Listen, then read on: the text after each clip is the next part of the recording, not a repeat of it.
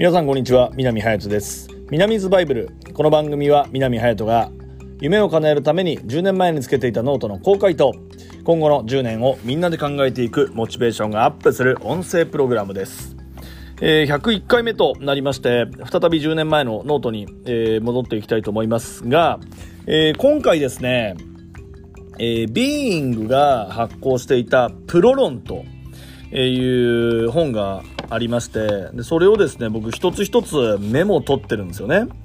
でそのプロ論はさまざまなプロが話した、まあ、ワードを、まあ、まとめている、まあ、本になって、えー、例えばですね俳優の酒井俊夫さん落語家立川志の輔さん、えー、昭和女子大学学長の坂東真理子さんかな。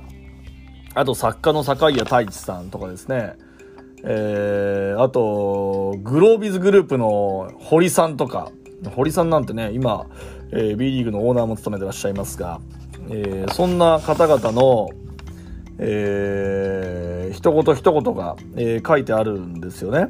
で、まあ、改めてちょっと読んでみて、あ、なるほどなっていうところもあれば、まあ、今とはだいぶ考え方がこう変わってきてるななんていうものも、まあ、あるんですよ。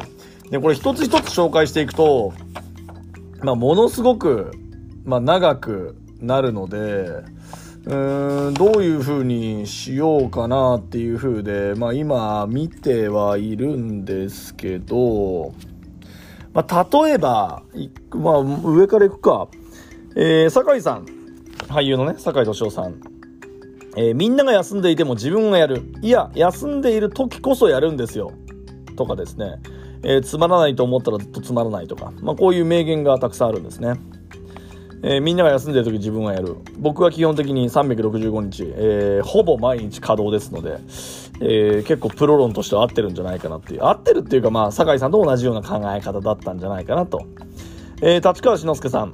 年を取ると視野がどんどん狭くなる。だから常に広げる努力をしないとね。